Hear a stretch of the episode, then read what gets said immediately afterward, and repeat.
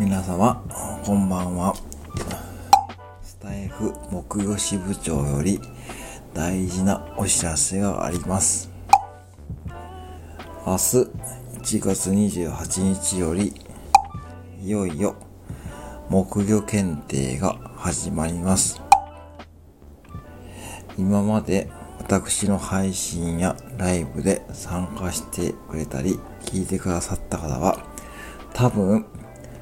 ほとんど回答できる問題だと思いますがもし不安な方は Amazon で風の子木魚を検索して買ってもらうかアプリの木魚プロをダウンロードして